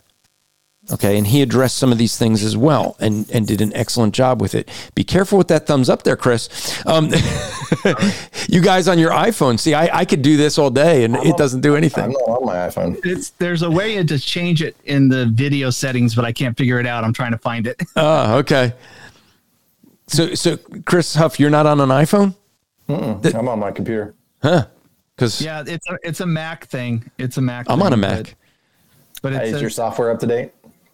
probably i keep it i always keep it up to date so so i want to i want to real quick address a couple other other things unless you guys have anything else you want to tackle with this No. Okay. Not that So- I haven't already said. yeah so let me do this because there, there's a i mean i won't get to everything that was in the in the comments so sorry about it, folks but i will um i will address this one melissa had said off topic i don't think you. it's so off topic It's not. She said off topic, but I was wondering if you guys could address pornography in marriage. If a spouse continues to engage in it in this sin, is it considered adultery? My church was speaking on this topic. Yes. See, I'm going to actually say no. Now, hear it out. But I say to you, everyone who looks at a woman to, to lust for Correct. her has already committed So, adultery with her in so his in her, let's heart. put it in. Let's I know. Put Okay. Context. Go ahead. context. So the the adultery, right? So so is it a sin? Yes. Okay. Is it committing adultery? Yes. Where where I'm going to draw a line is can you get divorced because of it? Okay. So I think it's going to be a it's a it's a that, yeah. so. This is this is a, a, an issue where it is not as clear, I don't think, as some try to make it. Here's why. There's there, and I, I'm I'm going to argue this as someone who does counseling and have seen this, but there are people who sit there and go, "Oh, well, you know, my husband looked at an R-rated movie. I could divorce him now." And they're they're they're using the issue of looking at pornography as a way of getting out of a marriage. Well, if if if, if that's it, the motivation, okay. But I would say that if there if that's not the motivation, that you have one spouse that's engaging in that, um, and and and it is there, there has been multiple attempts at reconciliation, multiple attempts like pleading and working and counseling and everything else, and there's just uh, uh, absolutely no repentance, and that sin is not going to stay just looking at pornography. It's going to grow. Sin is never satisfying. It yeah. always goes to the next level and the next level and the next level. So I would say, like, I mean, I'm, I kind of take the John Piper approach as far as divorce goes a little bit. Um, I think obviously there are definitely biblical warrants for it, but at the same time, like what what God has joined together, let no man separate. If it's a, to be a picture of the of the gospel from a man's point of view, Christ never leaves us. We should never leave our brides. Um, I understand we we have permission biblically in certain situations, but uh, with something like this, number one, yes, it's adultery. Number two, yes, it's sin. Number three, if it if it gets to that place where there's just absolutely no repentance and it's just gotten worse and worse and worse, there's got to be other sins going on. There's going to be lying, so, deception. So let's let's follow it through logically. Yep. Yep. If you are angry at your brother, it's murder of the heart.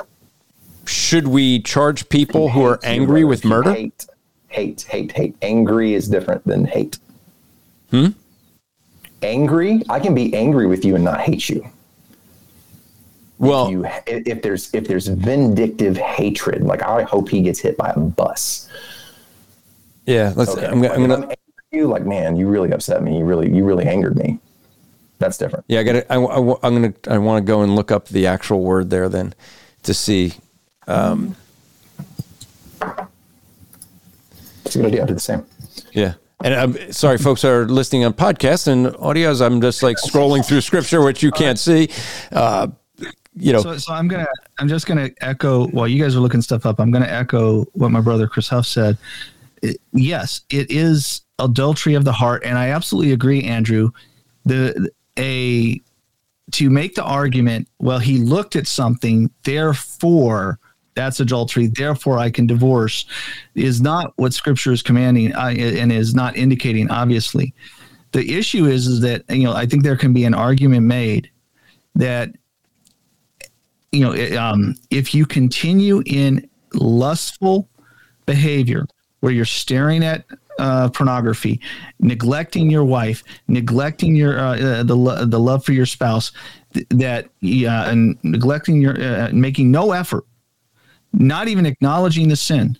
I think you're you're now there's a point where it's eventually you're you're you've abandoned your spouse. You're you're you're you're engaging in ongoing sinful behavior of a adulterous nature. Yeah. I think we can make. I think that argument can be made, but you're going to have to go a long way to get yeah, there. Yeah, It's I mean, not, look, it's not the same as as you know. Yeah, in, I, I remember I remember counseling a couple where, you know, and we're not going to you know get into detail, obviously, but the woman wanted to have relations and he preferred going into, you know, looking at magazines. Okay. And you're like, okay, like what in the world? But so the, the word here is, but I say unto you that everyone who is angry with angry. his brother mm-hmm. is, yeah, yeah. is, not guilty. And so to, it's to be angry, to make angry, to irritate, to provoke yeah. to anger. Um, and, and so the, the, the thing that I'm going to say here is that we use the same rage, argument for adultery yeah. as we do with anger. So if I'm angry with my brother, then should I be treated as a murderer? Right? Because if the if the if the looking with lust is adultery, this is a standard before God. But if we're going to take that and put it in the into the physical and say, well, then if a person who's looking at pornography, then the spouse can divorce them then should we put someone in jail for murder for being angry? Right? Now, the, the reason I'm saying that is because I look, I'm not promoting the the use of pornography, okay? I, I I think that that has caused a whole lot of problems in our culture. Oh yeah. Oh, but I want to also say, I don't want to say, Thus says the Lord, in something that the Lord hasn't said so clearly that I can say, Thus says the Lord. So, so the issue is, like, I'm not necessarily disagreeing with you guys outright. I'm just being really careful to say, here's absolutely. here's the context of it, and the being angry with your brother is in the same context as looking with it with lust. And so if we say that the one is you know is, is equivalent to a physical act, looking with lust is equivalent to a physical act of adultery, not the heart motive, but it, but the consequences to the physical, then should it be the same for being angry? Right. And, and again, I, I, I agree. I think you have to be, there's going to, ha- there's not going to be a hard and fast point where you can say, well, this is adultery, so therefore divorce your spouse.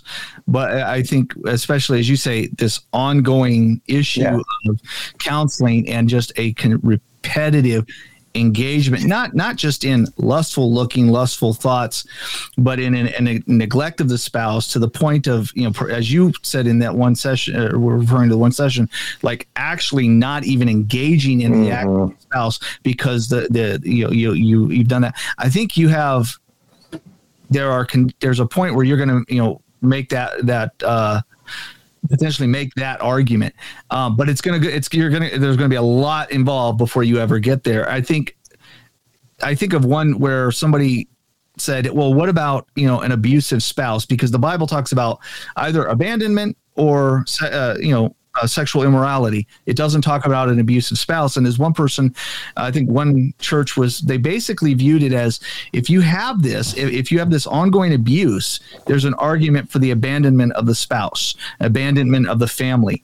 And so I think there's, but you're going to have to get to that place where you can say we there's there's literally you know uh, you know nothing we can do to to to show that there's any possibility of reconciling this this this is how grievous the sin has become I, i'm with you on that uh, andrew i don't think you just arbitrarily say well since it's a lust of the heart Right. that's I agree with that too. heart, Yeah. therefore you know divorce no i would agree with you 100% Yes, Well, and and so I'm just I'm just trying to be territory if there's- if careful with it. no- Is the thing that you know, like I I- I know both of you guys gave me a look when I kind of was disagreeing, but it's it's because I don't want to just jump, whi- which is where people jump to. I don't want to just jump in. no, So, is is the heart attitude of looking at pornography, looking at someone with lustful thoughts, is that in God's eyes just as guilty as doing the physical act? Yes eh, well yeah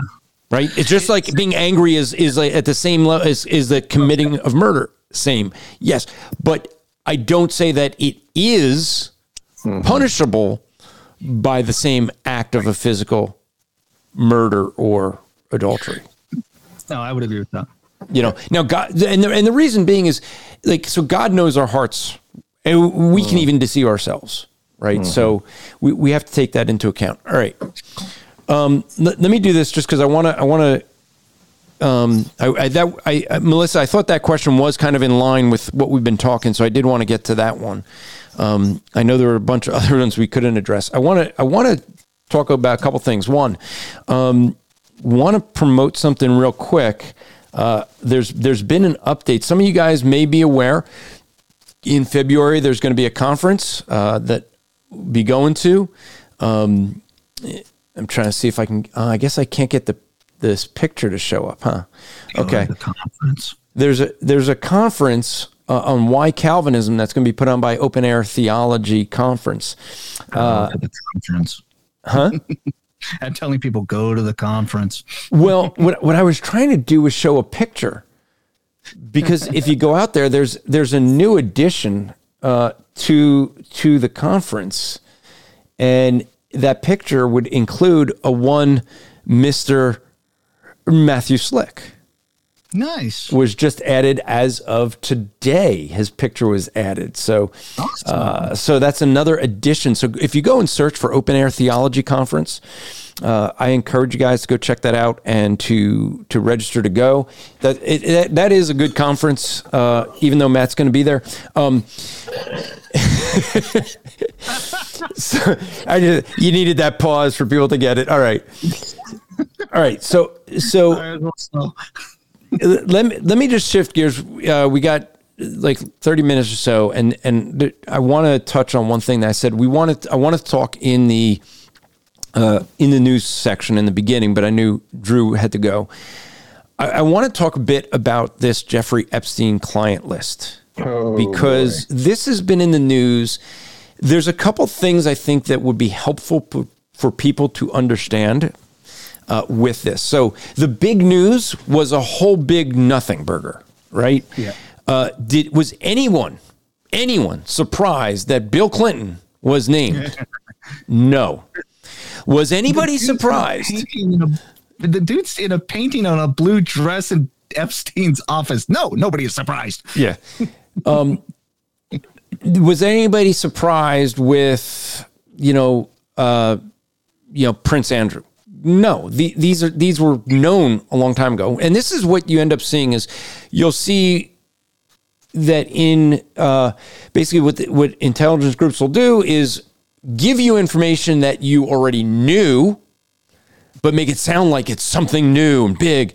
You know, and, and you read the news and what do they say? They, they make it look like it wasn't a big deal. Actually, I, I think, was, I can't remember if it was New York Times, I forget which one I was reading, that was really funny because the way that they worded it, it was that Presidents Trump and Clinton were mentioned. And when you actually dig into it and see how Trump was Trump was mentioned by Jeffrey Epstein because he landed like in Atlantic City and said, "Let's go visit Trump." Yeah. that that's that's a big difference than you know someone 53 times being on the plane and going to islands where these things are happening. They're the big difference, right? But but Trump was mentioned first, and and then it was like as if there's this offhanded comment, and you know, and and Bill Clinton was mentioned as 53 times, you know. But why won't you see anything on this? Okay, so let me let me just give some details. I'm going to let you as a listener who I believe is very intelligent and would be able to put things together. Um, so, what do you have? You have somebody who, by all accounts, no one seems to be disputing that Jeffrey Epstein was involved in human trafficking, uh, providing girls for very wealthy people, and videotaping things all over the place. There is clearly records of videos that he had, maybe using it for blackmail, maybe not. People wonder how he got all his money anyway. But I don't think it would be a stretch to think that this guy was using the videos he had to blackmail people. Now, what did he what was he doing? I'm sure he kept it as insurance, but what is it that Epstein provided for these people? He provided influence. He provided the ability to get one person to get to know another person. And he knew all these people. How did he know them? Because of what he was providing them with, but he kept his own insurance policy. It's very interesting that um, when he was arrested, uh, the FBI went to his island and his apartment and these different places. And they have admitted that they found video evidence. But because they went to an island that wasn't under their jurisdiction, the FBI left his residence without taking the video evidence, by the way. Uh, they left the residence so that they can come in properly. But when they came in properly, these videos seem to have disappeared in the days in between. Imagine that. Imagine that. So Well, I saw something today, man, that um, uh, I'll have to find. I was just looking for it, but I saw something today where somebody traced uh, some history all the way back to when Hillary Clinton was first elected senator in New York in 1999. How JFK Jr. was about to blow the whistle on some of this stuff, and then well, his plane crashes in the ocean, and then they they they they went back through from 99 all the way to the, the 2023 of the people who died under mysterious circumstances who were all involved in this. yeah, so there's To the Clintons. To the Yeah, Clintons. to the Clintons. There- there- the- yeah, there's there's a lot of interesting things with people dying around the Clintons. They've they've had more people mysteriously die than like than most mobsters. Um, Yeah. so, but but here's the thing. So you see that these tapes that were used probably to blackmail people disappear. Okay. Here's something to think about, folks. Why was it that Jeffrey Epstein was given a sweetheart deal so many years ago? Well, the person who was prosecuting it back then had said that the reason the deal was given was because he was told Jeffrey Epstein was an agent of the federal government. Hmm. What was he doing? We don't know. Was he? Did the guy lie? We we don't know. Right? That we don't know. But the question becomes who now has those tapes? Because guess what? If Jeffrey Epstein was able to use whatever evidence he had to blackmail people, and now those tapes miraculously disappear, well, now whoever has those tapes can use them the same way. So, why don't I think that uh, we're going to see anything come out with the list? Like so many people are thinking, oh, the list is going to come out. It's going to be devastating. No, it won't. It's never going to come out because whoever has these these tapes, they don't want it to come out. Because guess what happens if it comes out? They lose the influence they have to be able to blackmail whoever they want to blackmail, whoever is on there. Okay.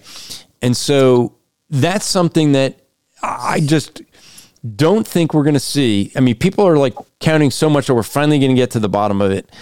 I don't think so. Uh, can, can we can we just say how many times? I don't know. In the last half century, we thought, "Oh, the corruption's finally going to be exposed," and it never, ever, ever happens. We need to stop doing it. You know, it- and, and, unless there is a massive and I, I, I almost recalcitrant to use this word revolution, and the government literally is gutted stem to stern, things aren't going to change. And if you think uh, voting for your favorite politician in the next election will change that, I got a Yeah. beachfront property in Arizona to tell you. Yeah. So, um, two, two last things I was going to cover. Let me, let Christian Myth asked this. He said it was a serious question. So, completely serious and not trying to ask a gotcha question. What if spouse, this is back to the spouse and the adultery. What if the spouse says it's cool, or sorry, the, the, the pornography? Uh, spouse says it's cool, or married couples and engage, uh, indulge together, legit uh, curious where you all would come down. So the issue is that there's never that I've found never a time where uh, it's one it's both spouses agreeing. It's usually one spouse agreeing and the other one just going along with it. Uh, and it in almost every case I know of, uh, it ends up causing nothing but but problems. Um, so so I know the argument is oh, but they're all okay with it they're still acting out against what God's nature and what God has ordained for them to be doing. And so saying, hey, but we agree, it's like saying, well, hey, the Germans agreed to, to kill Jewish people. So it's okay. I mean, that is the way that the Nazis argued when they were on trial to say, you can't say we're wrong because we said we all agree doesn't matter because they're not the standard. And a husband and wife are not the standard of how to behave within the marriage. Ultimately, it's God. So, Not to mention you're you're stewarding. You know, you, you end up stewarding your time watching a product that uh, is is made with the purpose of objectifying and desecrating and uh, doing harm ultimately uh, to people made in the image of God. Yeah. Um, so That- that's exactly it. I cannot nullify the co- commandments of God. I Yeah. can't tell my buddy Chris, who's a little younger than me and certainly much stronger, it's okay for you to take your rage out on me and just beat me to a bloody pulp because I'm masochistic and I don't mind being beat up. I, I, I cannot do. I, I cannot nullify. If he acts on that, he still sins. So if if God has commanded you are not to look with lust, that is a sin no matter who agrees to it. Yeah. I literally had someone, by the way, tell me on t- Twitter because I was engaging in a conversation with someone else about this feminist lady who was, uh, you know, had zero problem with her husband watching porn. And I said, yeah, right. And she says, oh, I watch it with him. And I was like, you know what? I am not engaging with you further. She got muted. But she, you know, even if you can truthfully, honestly say, and there may be because we are a very twisted people these days, that there are men and women who think that it's perfectly acceptable to engage in the watching of pornography together. You have violated the commandment of God.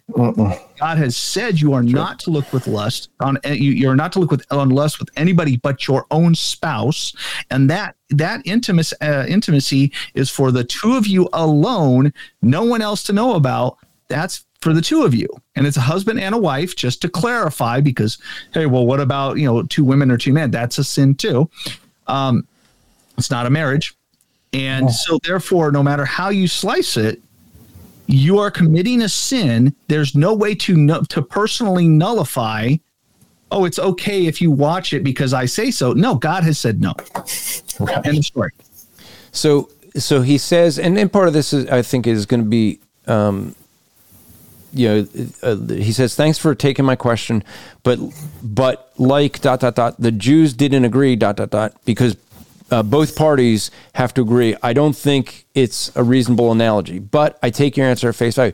Okay, so so I'll, I'll agree with that because he, he's right in the way he's trying to use the analogy. So then let me ask Dan. Let me ask you this. Can, by the way, he did say much earlier. I think he said I could use his name. So, um, so so, and I forget the case, but there was a case where uh, a guy had had put out online that he wanted to be eaten.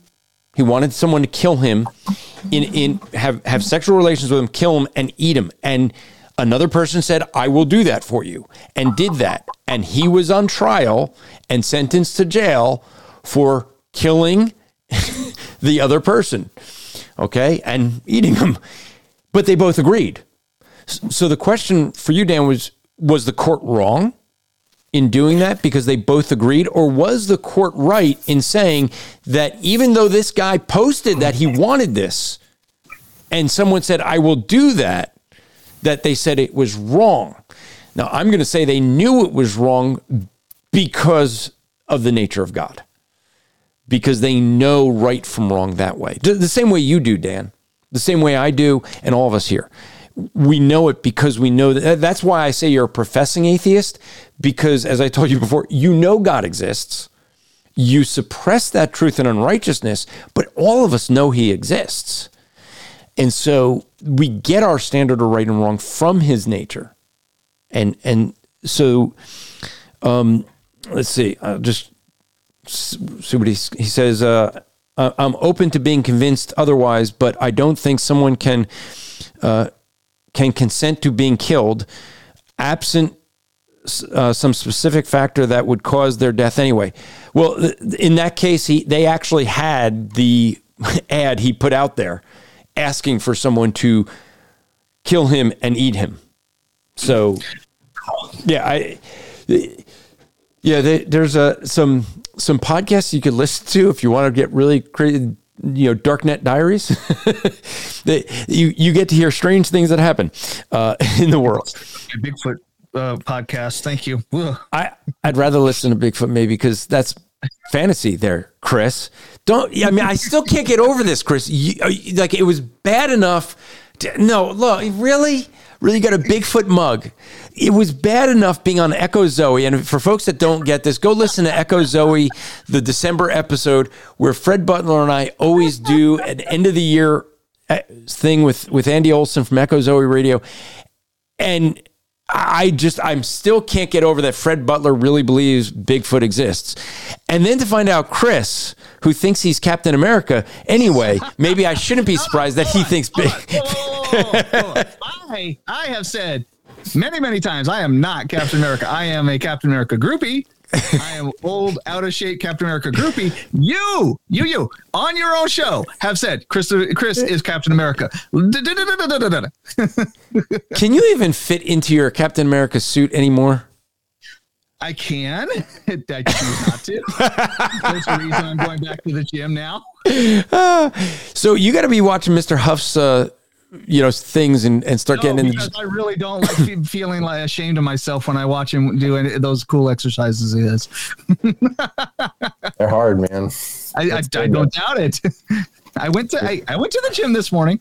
Good. I- But did you do a cold plunge this morning? See, No, I am not insane like you, Sorry. dude, I will tell. I'll tell you this much. I, I will say this, even though I'm getting to the point where uh, I, I'm really hating, start starting to really hate uh, Wayne, who who w- was the one that was telling me about. But then Dan Bongino and and Dana White, I, I was listening to them, and and this, that's what got me to go. Okay, let me check this out and see. There, there seems to be, a, you know, like, and I I do sauna therapy, so I do heat heat therapy in, in sauna.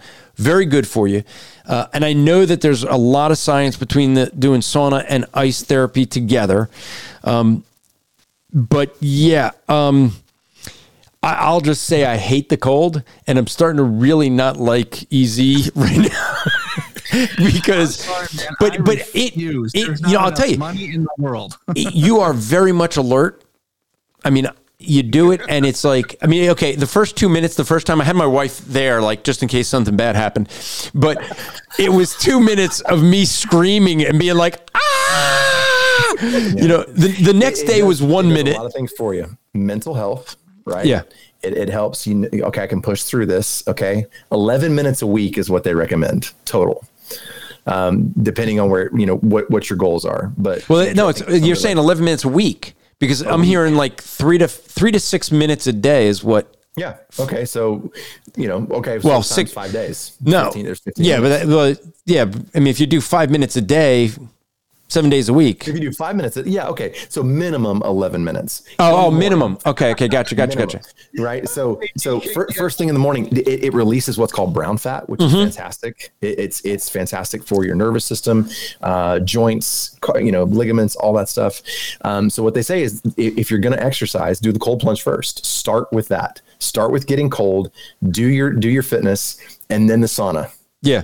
Um, right afterwards. Well, there there is some You work. can do all that, but I don't have a sauna, and Yeah. I mean, I, I've been getting in a just a cold bathtub. Okay, so so here's the thing. So you can get a. I, I think my my sauna that I first got was uh, the one I got when I got it was like 140, 150. I think it's now like 180. 100, you can get an infrared. Mm-hmm. Not it's not going to be the best. It doesn't it doesn't have a consistent temperature, but it's better than nothing. Gets up to mm-hmm. 140 degrees. Uh, so it's just this portable thing. You can get it on Amazon. If you're really interested in it, uh, just email us info at strivingforeternity.com and I'll send you a link. But it's just like thing. It's a, it's a weird looking thing. I'll admit it. It's this little box. You sit in a chair, your head sticks out, your hands stick out. So I, I sit, I, I'm working on the computer as I'm standing, sitting in the heat. But They have a stand-up one now. It's, I think it's Neurotropic is the company, but they have a stand-up one that you build it. You can get into it. You you can. I mean, you're fully in it. Um, you can build it, do it, and if right now, I don't know how long the sale's going on, but if you buy that, they are including the portable cold plunge tub. Oh, really? Which, yeah, for free. interesting. I just want to clarify. Andrew thinks I'm bizarre because I enjoy watching uh, stuff about Bigfoot. He is willingly freezing himself to death, Good for you. and his neighbors are here hearing him scream. Good for you. Okay. Now let, let's, let's see. Thank you. We're, let's see if Chris is going to still continue with with his line of argument. Why is Andrew doing this? Very simply, Chris. I love my bride. I love my bride too. I'm not. I want to freezing be healthy for her and live longer to take care of her. Boom. and that's good. And, And I with my blood pressure and right, too. I'm cholesterol things, water. yeah. Well, you know, if you're in, in great health and you know, then fine. But you know, I'm my health issues. This is so. So the, the, there is. Uh, I'll just say if you want, if people do want to look into the science behind sauna and and some of the things like the ice ice therapy, uh, Doctor uh, Rhonda Patrick uh, has a whole lot of stuff on uh, heat therapy, what it does is as, as far as the uh, the growth hormones that it, it creates. I mean, so it, will reduce your uh, the uh, if you do it consistently, right temperatures, uh, reduce chance of cardiovascular disease, Alzheimer's, heart attacks by like over sixty percent. And so those are serious numbers when you add the ice plunge. And there's people, Chris, that what they do is they go from the sauna to ice plunge, sauna to ice plunge, sauna to ice plunge. So it's like I think ten minutes of heat to you know uh, two minutes of cold, and and you do several rounds of that. I don't know that I'll do that. Um, I've done the sauna, and then I go take a cold shower, and I'll tell you this: the cold shower after you know 20 30 minutes in the sauna is not as cold as when I go into the into a cold shower just by itself. Oh, yeah, no. so, but it is supposed to be really healthy for you, uh, and we'll see how how how I do. I, am not willing to buy a cold plunge yet. Um, you know, I Those will. Things get expensive. Well, it's well. Oh. There's there's ways. So my niece built her own. She got she got a freezer. Yeah a deep freezer that yep. you know she got something she so you just you need something to circulate the water uh, unless you're yep. going to keep you know the bathtub makes it really easy to just empty the water fill it back up and and just the the tap water is 55 degrees so that's close to what you want um but then when you you know yeah I mean you want it under 50 um is what they say now what I've heard is that once you go under 50 it doesn't matter how much you go under 50 Right. It doesn't feel any different. It doesn't it, feel any different. well, it doesn't. Like there's no. There's not any more health benefit for you. It doesn't. Yeah. So the optimal, I think, was 48, and after that, you're not getting any more health benefit out of going JC colder. Cave said 39 degrees. Yep. Exactly. Yeah. And so, so there's this company out there called Plunge, by the way, and that, this is all they do. They have it looks like a giant, the b- bottom half of a deep freezer but it has the water circulator, the, the circulator and the chiller. Yeah, so it's always clean. So, so what I told, what I told my six thousand six hundred dollars. Yeah, what I told my niece was when she she built hers, uh, like just just take a piece of rope and put it to the handle of the freezer, so you're not like jumping into the into the plunge and going, ah, this is cold, and having the top knock you unconscious and you know, someday later your, your parents will find you frozen. Well, hopefully she keeps the top open when she's. Well, yeah, it. but it doesn't mean that it can't fall, sure. right? Well, you open it like to where it's all the way. Yeah, but still, it's it's all the way, but it's upright. And so if she goes oh, in and okay. it falls down, yeah, need to put hinges on it. That that's what I said. Just put just yeah, take yeah. a take a rope and just tie it to the wall, you know, something like that. Right. But yeah, so. uh but yeah, we'll we'll see if I can survive this. It'll be fun. Uh, but it is, Chris. It is a. They, are saying it's a really good way to the, this is. burning of brown fat loses your weight very quickly. weight helps with joints, and I mean, especially as you get older. Uh, as my buddy uh, DJ likes to say, on the wrong side of forty, um, you uh, you the joints start hurting, especially if you're training and you're active. You start you start feeling it, and that's that's a great way to to activate recovery. Oh man, okay, Pastor Pastor uh, Aaron Stogner says this if you're still talking about deep freezing deep freeze thing, please tell people to go ahead and take the plunge and buy it. He's a pun master, that guy. So, um, oh man. All right. Well, I think I think um, I we I know that there's been a ton of comments in the back. I know that um, I, I, I had someone that asked a question we never got to. Uh, you know, based on uh, uh, it's a couple of passages in uh, Chronicles with uh, Benjamin's children. Have to try to get to that next week. So if we can, I, I have a feeling like I, I what we'll probably do next week uh, is we'll probably get into covering. Uh, I'm, I'm going to look to hopefully get some of uh, the Remnant Radio podcast uh, to to do a, to at least review a couple of those and and maybe engage with some of the arguments they make uh, to justify or defend uh, the continuation of gifts. And so hopefully we'll we'll have some of that to actually since they won't actually debate me will actually engage with what they're saying because, well, we're not afraid to listen to their arguments. So, and uh, and we'll see. Maybe Dan, if he's still there, maybe Dan will come in one day and we'll continue more conversations with him. Uh, that that was fun. So with that, I think that's what we'll call it a night, guys. Thank you very much for coming in and uh, and adding your wisdom. And we're we'll you're trying to get your your your thumbs up thing working now, and now it won't. And so. oh, oh, look! Someone, another atheist we haven't heard from from a long time. Michael, the Canadian atheist. Andrew, happy New Year! Uh, long time no talk. Hope you're well. Same, same to you.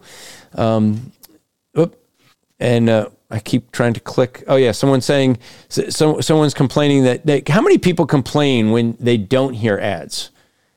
You know, you guys should look through their comments. Everyone's like, "What? No, no, MyPillow commercial? No, we we go we buy MyPillow. You yeah, know. yeah. Go buy MyPillow. You know use promo code If You're SF. asking, you know. Yeah, exactly. Uh, so Dan says uh, that was fun. If you if you have a topic I can contribute to constructively, uh, and I'm not at work, we'll see. So maybe we'll do that. Um, so all right, with that, next week we'll probably deal with uh, topics dealing with. Continuationism and cessationism, uh, unless something else comes up.